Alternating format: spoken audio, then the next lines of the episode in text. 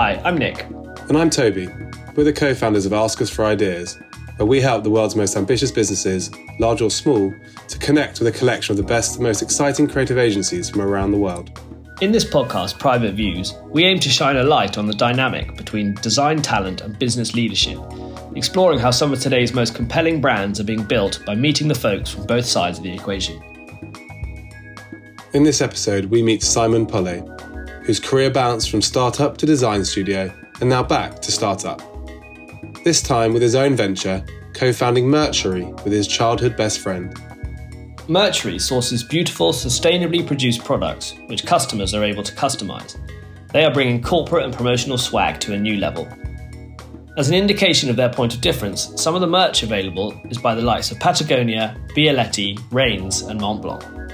We've all come across that, that shitty pen that doesn't work, that that USB key that you don't use, that that that sweatshirt that's that's uh, low quality, and so the goal is really to think about it with quality in mind and with beauty. And uh, and that is a pretty uh, spontaneous process uh, to be honest. For Merchery it's always about quality over quantity from the product itself to how the customization is integrated but there are greater challenges to a startup like theirs giving some transparency into the manufacturing process is one with products whose supply chain can span the globe Simon speaks to Alfie Friend and Plink co founder Max Luthi about why the corporate customization market was broken, how they are starting to fix it, and why company swag is newly relevant as workforces go remote.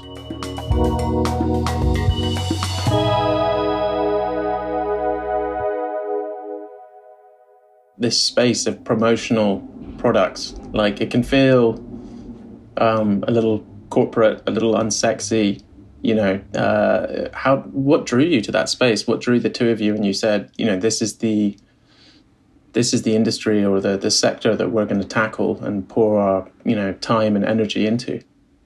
Um, well truth be told we never told ourselves that we would tackle or change this industry. Uh, it really came to us to long story short basically when i was at base design I launched a side project with with Ben, my current co-founder. Um, it was a brand of reusable bottles, so probably you know a lot of brands. There was nothing crazy about the project, um, but the idea was to kind of start and and start to play with a, a brand image with a product. Um, so we started. We started to sell on Instagram and also to some retailers. Um, and the goal with this brand was to reinvent the bottle and make it a fashion accessory. Uh, and to be honest, the bottle was not special at all. However, some companies contacted us uh, asking to to personalize the the bottles. Uh, and that's how we started doing our first merch. Uh, then another company came, a third, a fourth, and at some point, we realized that you know we were making more business from the B two B side than from the B two C, uh, and that's how the idea of of Merchery was born. And we we thought, okay, what if we expand the selection beyond the bottles um, to other products, other brands that we love that we would like to receive ourselves. Um, and in May 2020, we uh, we uh, we launched Merchery.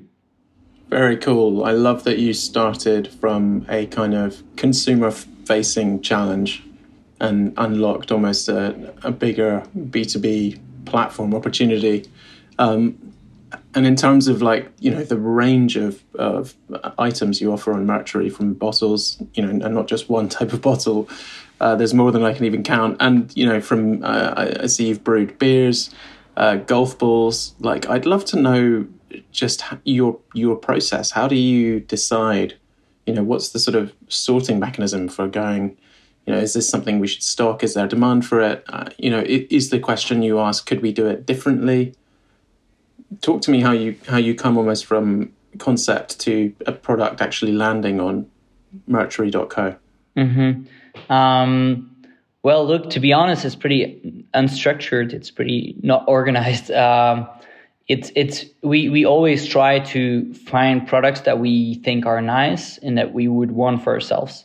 Um, that's really the starting point. So we have a product team now. There there are five people, and they hang out a lot on Instagram, and um, we brainstorm a lot on uh, on products we find shitty in this industry.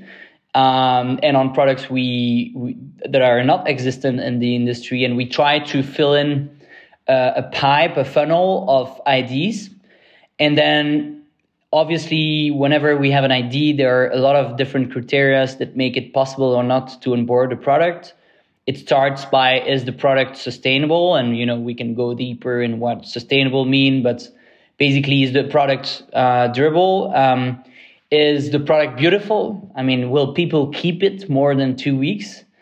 Um, can the product be customized? Because sometimes we find amazing brands and it's it's obviously uh, impossible for them to customize a product, so it, it's not in our um, in our ballpark.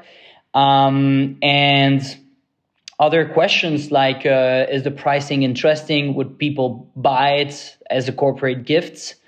Um, to be honest, sometimes we add products just before because we really like them, uh, not because we think they would make some amazing uh, corporate gifts. Um, but in the end, the, the goal, as I said is to create a selection of product that people want. And it's really the challenge in, is in the, in this industry. We, I mean, we've all come across that, that shitty pen that doesn't work, that, that USB key that you don't use, that, that, that sweatshirt that's, that's, uh, low quality. And so the goal is really to, to think about it in, in um, with, uh, with quality in mind and with, with beauty and uh, and that is a pretty uh, spontaneous process uh, to be honest i'd love to know you know when where you decide you know this is a product we need to make ourselves versus this is a product where we should approach a brand whether it's Nalgene or S'well or, or Patagonia you know um, what's the what's the sort of again maybe it's not a framework but what's the process yeah, see, I keep trying to put everything into frameworks and buckets, and maybe that's not how it goes. But tell me, how do you end up with that split on your uh, on your platform? Um, so indeed, we have two types of products. We have the the white label products, which which are the the products sourced directly to the producer, and then we have the brands. Um, both have um, their utilities obviously a Patagonia jacket is valuable because it has an emotional value to the person that receives it. I mean, everybody knows Patagonia, but also because they push product development a bit further. I mean, they push quality further than we are able to do when we source white label products. However, they are more expensive. And so white label products can be produced in quantities uh, very quickly and be customized very easily as well. Um, so that's why we always try to have this balance. Uh, sometimes we we manage to have it, sometimes not, but it's okay. Um, and the the process and the the balance that we always try to to keep is 40 percent white label, 60% brands. Sometimes it's more for a new batch of products, sometimes it's less. But the general idea is that we always need to be able to serve any client that comes to us. So, for example, if I take the the the uh, category, uh, the pens. Uh, I mean, believe it believe it or not, there is a whole industry for customized pens. Uh, some companies are like really huge uh, personalizing pens. But if you take this this category, you have the very top and the very top product on our catalog is the Montblanc. It's it's 200 uh, uh, euros the, the pen. It's it's crazy high quality. It's it's very good. Mm. And then you have the Caran d'Ache. It's 30, 30, 35 something. So it's more accessible, but it's still quite expensive. And then you have a, a that's made in Germany uh, from recycled plastic. Uh, it's a very high quality pen, but it's still it's two euros a unit, something like that and but we we want to take it we want to offer it because we we think that um, not all companies can offer Montblanc, so we need to kind of be open about the range of qualities um, and and pre um, premier prices that we want to offer. Okay, back to this example of Patagonia because Patagonia specifically, I remember uh, once giving a presentation to a room full of private equity bros, right, and they were straight up every single one of them in a zip up Patagonia gilet. Um, you know, with the private equity company or hedge fund kind of logo emblazoned on it. Um, and they all had like the slick back Patrick Bateman hair. It was quite quite a sight.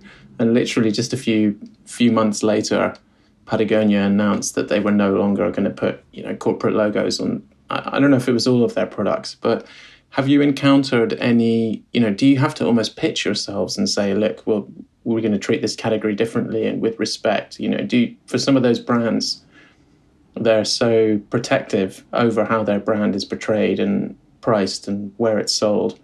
Um, I'd love to know if you kind of have to win them over almost, as opposed to let's just buy your products in bulk and and you know we'll handle the rest. Yeah, for sure. Um, the whole the whole point about Merchery is to push the barriers in the product selection, uh, and this means go and onboard products that are unusual for this industry. And so that involves some convincing in the process uh, to the brands. Uh, we go to them and we explain them them what we are doing and what we think is different with Merchery compared to other um, industry uh, um, players. Uh, if you take the example of Patagonia, it's a very good example um, because we are we, we will very soon onboard Patagonia on the websites and we will be one of the first European reseller to again sell uh, B2B uh, Patagonia products. Uh, and that's amazing for us. And our pitch when we go to those brands is very simple. It's okay, the, the corporate gifting industry is, is a mess, it's dangerous. You don't want to lose the control on, of your brands. Um, and we are offering a platform on which we will respect your brand and your values. Um, I know we'll we'll discuss about it later, but we are B Corp. We are one percent for the planet. So as as as as a brand like Patagonia, you are reassured that we are doing things properly, but also visually. I mean, the brand won't be destroyed. Um, and with brands like Patagonia, we we commit on not selling to I don't know, fossil fuel companies or autom- uh, car companies or anything that's bad for the environment or socially unacceptable. Um, and so, yes, it's we are pitching very often those products, and when we win them, we really have a new way to acquire clients. We and we that's the goal at Merchery. We really want to go and sign exclusivities to, with those brands and say, okay, uh, let us be your preferred preferred uh, B2B uh, reseller, and let's work together on making this properly and avoid a, a, shit show like all the the VC bros. okay, yeah, it, yeah, that's really interesting. I I hadn't I didn't realize that you had. Um, you almost couldn't. You were almost making promises, or not almost. You were making promises to partner brands that you wouldn't sell to certain businesses. That's really uh, fascinating and, and good for you. I mean, let's talk a little bit about sustainability and how you know it's a part of your business. I think you know I'd love to hear your thoughts on two different aspects, but actually three different aspects. It's such a big topic. Um, the three things I'm particularly curious about are you know okay, presumably you're looking in terms of the actual design itself, the reusability, the materials but also you know preventing people from buying shit they don't need. Uh, i feel like as you mentioned earlier on right a lot of the gifts you receive it's just you know a usb stick or something you really don't need more of. And then you know the third element i'd love to talk about is um, is almost the challenges around the complex the complexity of actually tracing and tracking and managing so many different products and so many different categories if you look at the recent you know headlines around organic cotton and how you know up to half of it or more than half of it may not be organically farmed, for example, you know, that just sounds like a full time job for every single product you stock. So, a lot there, a sort of three tiered question. I'm happy to remind you of, of any elements if if, uh, if I went on too long, but I'd love to know your thoughts on it. Yes, um, yeah. I mean, the so if you if you look back at the industry, um, most of the players are basically sourcing their products on huge catalogs from very big uh, distributors, uh, importers that import in mass from from Asia. And basically, those players they have access to those catalog, and they they do not source the products themselves. They just customize them. Um, what we do is that we take each product, whether it is a brand or a manufacturer, and we go to them so we're gonna we're gonna look on LinkedIn for the founder of the brand, and we're gonna send him or her a message, or we're gonna look for the the manufacturer, and we're gonna call them or, or go and see them. Uh, so there, there's another um, there is another process for sourcing product, I think, in Merchery.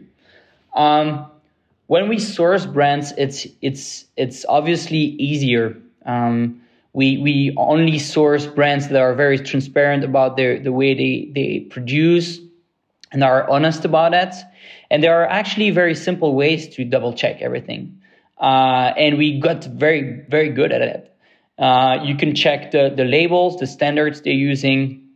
You can see if they are they have any uh, certification. Uh, and that's what we do. And usually, to be honest, with brands, it's very easy and straightforward. You could see the behind the scene how they're producing. It's very it's very straightforward. What's very complicated is with the white label products. So usually the white label products they are made in uh, manu- manufacturers. And it's more complicated. It's another um, vocabulary. Uh, and we took some time to be honest to understand that um, but now for example we have something like i don't know uh, 10% or 15% of our products that are sourced in China. Uh, now we became professional at looking for the specific certification that we need, uh, working with people on site to go and check the the, the um, condition, work conditions, etc. But it's a whole work. Really, we spend a lot of time on it. Uh, it's it's really the barrier that we are trying to build against our competitors. It's the sourcing of products. Um, and then, yeah, to to the, the, the challenge of tracing and tracking goes before we onboard the product. Um, and yeah, it's not easy. Uh, we we had some some products that were and are made of organic cotton. Uh, if you look at the industry today, it's been a mess for more than a year, or if not two years, actually. Uh, the prices went very up, and we proceeded to a down downsize of, of our catalog. There are some products that we exclude, excluded, some suppliers that we stopped working with. So uh, it's always it's an ongoing process. Um, I think we started the, the project with um, something like uh, 35, 40 product, products and from those 35 to 40 products, uh, I think uh, two thirds must remain. The rest we, we changed, we improved, we found new manufacturers. So it's an ongoing process. Awesome. Well, I mean, I would just say, as someone who's trying to do, when we explore everything from our packaging to sourcing to you know reusable bottles and and even our own you know branded apparel uh, with our own company, it's it's so hard and so time intensive uh, and expensive, and then you have to try and pass those costs on to the you know the end customer and, and justify that that margin. So. Uh, just as someone who knows what a challenge it is on a very small scale at the beginning of this journey, I'm, you know, kudos on all the work you guys have clearly put into it to date to to have so many products that you've been able to vet and and track and kind of guarantee. Yeah, if if you go by the way on the website we will tell you more about where and how it's made. Um, and yeah of course sometimes sometimes products are they are made in china so we're going to talk about it. We're going to be transparent and that's the first step in my opinion. And also just back to that original point, and maybe this is a this is a tough one to answer. It's sort of one of my own personal hang-ups, um, or not hang-ups. You know, I guess my my purpose is to think about when you look at consumerism. Often we think, okay, we need better materials, we need better sourcing, we need better agriculture, etc. But one of the things people don't discuss as often is we just need to consume less, right? Like uh, it's not necessarily about buying 100% organic cotton hoodie. It's about not actually buying that new hoodie. And I imagine, you know, you probably, I don't know, I imagine you don't, you wouldn't necessarily feel a responsibility, right? If someone wants to buy hoodies for their team, it's not really your job to say, do they need a thousand hoodies at this tech conference, right? Um, but I don't know. Is that something you think about? Um, is it a challenge that any business can address? If your business is to sell things, can you tell people to buy less? I mean, Patagonia infamously, sorry to keep coming back to them, but infamously tried with the "Don't buy this jacket" billboard that sold a whole bunch of jackets. Yeah, I mean, we are on a very small scale doing our best and obviously, the best option is to just buy nothing. Um, however, I believe that our positioning really um, tries to convince people that we need to go for quality over quantity. Uh, and so the hoodie you're going to buy is going to be more expensive at Merchery. Um, so in a way, we're comp- competing with a lot of players that really are on this mass customization market. And we are not. Uh, we are more premium we are more expensive. And it means that the products are more qualitative and we hope last longer. Um, and that's really the least we can do but that's really your positioning. And i think i think it's the starting point yeah. in, in a way i think you've actually yeah that's actually a great answer in, in terms of you know actually uh, having a higher price point is almost a way of saying don't don't buy frivolous uh, corporate gifts or products. You know, commit to buying fewer, better options. And, and actually, we do. Um, so we we are not a, a full e-commerce, meaning that we are not fully self-service. So there is always um, a a uh, discussion with one of our uh, team members and usually people want to have advice uh, because they're not necessarily creatives or they don't necessarily know what the team wants. And what we always suggest is we start from the budget and we say, okay, what do you usually offer? And they say, ah, we offer a pen, a notebook, and blah, blah, blah. And we say, okay, what if this year you just offer one single thing? Um, and usually that's a, that's a narrative that works pretty well uh, and and then that's our strategy. Just buy better. Uh, that's that's the the positioning. How did COVID impact your business in terms of you know uh, the demand, the changes in demand that you experience? Um, we we were born during COVID. I mean, we launched in May 2020, so it was already COVID and lockdown. So I couldn't I could not compare before and after COVID. Um, so I, I couldn't I couldn't really assess the impact COVID had on our business because I don't know what what it was before. Um, however, if we look at the industry, um, a lot of companies concentrated their efforts internally uh, and stopped the promotional aspect of uh, our industry, the merch uh, and they really invested in making sure that they are spoiling their employees and that their brand also enters the employees' um, house and li- uh, you know home working life. Um, and that's I think uh, um, something that will keep uh, keep on in the future. That this switch from um, promotional industry uh, for the merch industry uh, to uh, internal use is gonna, I think, sustain in the future. And now that um, things are reopening up, uh, events, trade shows, uh, for us at Merchery, we have more and more clients asking for merch to promote their brands. But the COVID definitely made a switch from um, promotional to internal. Something I'm curious about, you know, as I browse the site uh, and and the products you have on offer is you you know you clearly have your own brand identity and your own aesthetic, um, and even a color palette, I would say. And does that do you set um, guardrails in terms of the degree of customization that you allow that almost mean there's almost three tiers of of branding to consider. The your parent brand the potentially say the brand that you're stocking on the site and then the kind of uh, customization element that the the client chooses. Like do do you have almost that parent rulebook of things that fit within the Merchery identity? Um i mean the the Merchery identity transpires in our selection of products. So that's the first point. However, once a client wants a product, we will always leave the priority and uh, the the main show to the, the, the to the brand itself.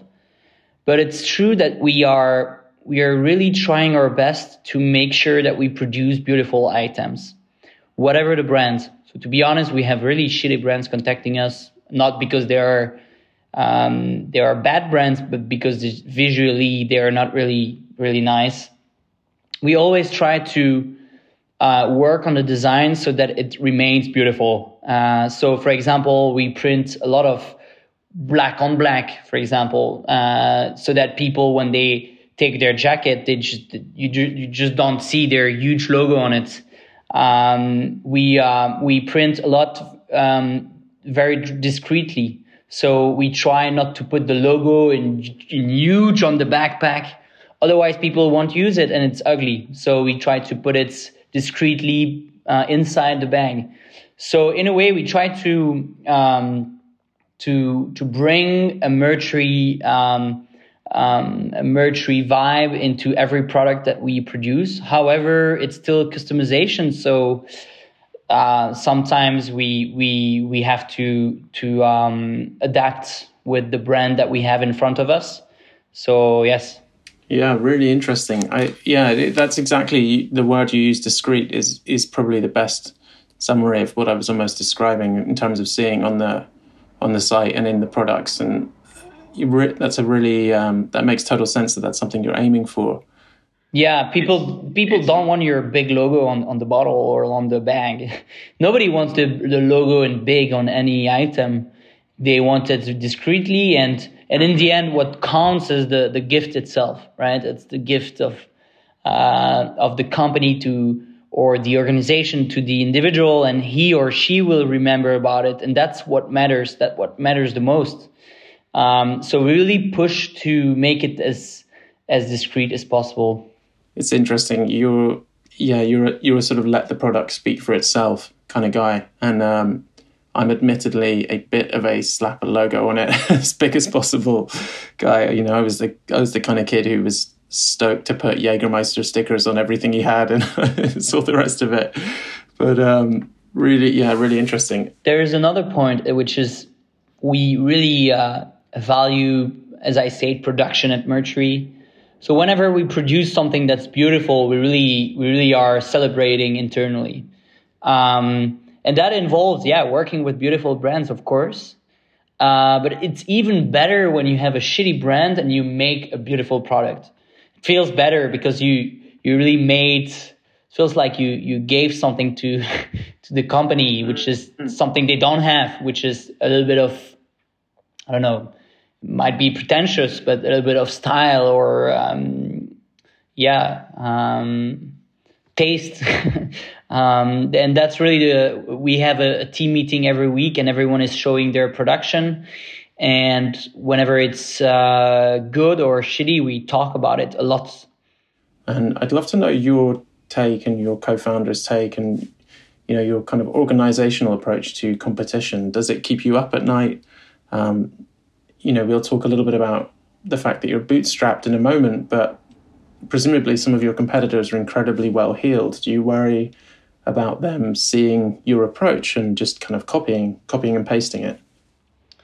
Um, so, I mean, the, the industry is is huge. Um, when you just think about it, almost every company on earth brands items. So I think it's more than 125 billion dollar industry. So it's it's crazy. It's crazy big. Um, and we have a lot of competitors, and I believe that we we we I, I really don't care about competition. I believe that we are not in a winner takes all uh, situation market. Um, and my only uh, preoccupation is really about our work and our craft. And our market position will evolve depending on how good we are, and that's it. Um, and we we can live with other competitors. I mean, in the U.S. only, there are more than 50 companies making more than 50 million of revenue a year in our industry, so it's huge. Uh, and I, I, I don't want to compare it to a bakery. Like when you're when you open a bakery um, 50 meters from another one, it will it can work. Uh, I know it's not uh, 100% the case here, but we are close to it a lot of different businesses can can coexist locally, globally, uh, with different offers. Uh, so I'm really not afraid about that, and I rather spend my time looking at our craft, the products we have, the clients we serve, than look around and worry about losing market shares or whatsoever. There's a, a huge market is enough, and um, and I'm pretty comfortable with the fact that we can be successful uh, while other businesses in our industry will also be successful. So, not afraid about that uh, at all. That was Alfie Friend and Plink co founder Max Luthi speaking to Simon Polle, the co founder of Merchery. A big thank you from myself, Nick, and Toby for listening. Thank you also to our producer David Michon, to Sean Crook for editing this episode, and to George Grinling for the theme music. To find other episodes, search for Private Views wherever you get your podcasts. To find out more about Alfie, please visit our website, aufi.com. We're also on social media channels using the handle at Ask Us for Ideas. And finally, please do share and rate this episode and subscribe to Private Views so you'll be first to know when new episodes drop. Until next time.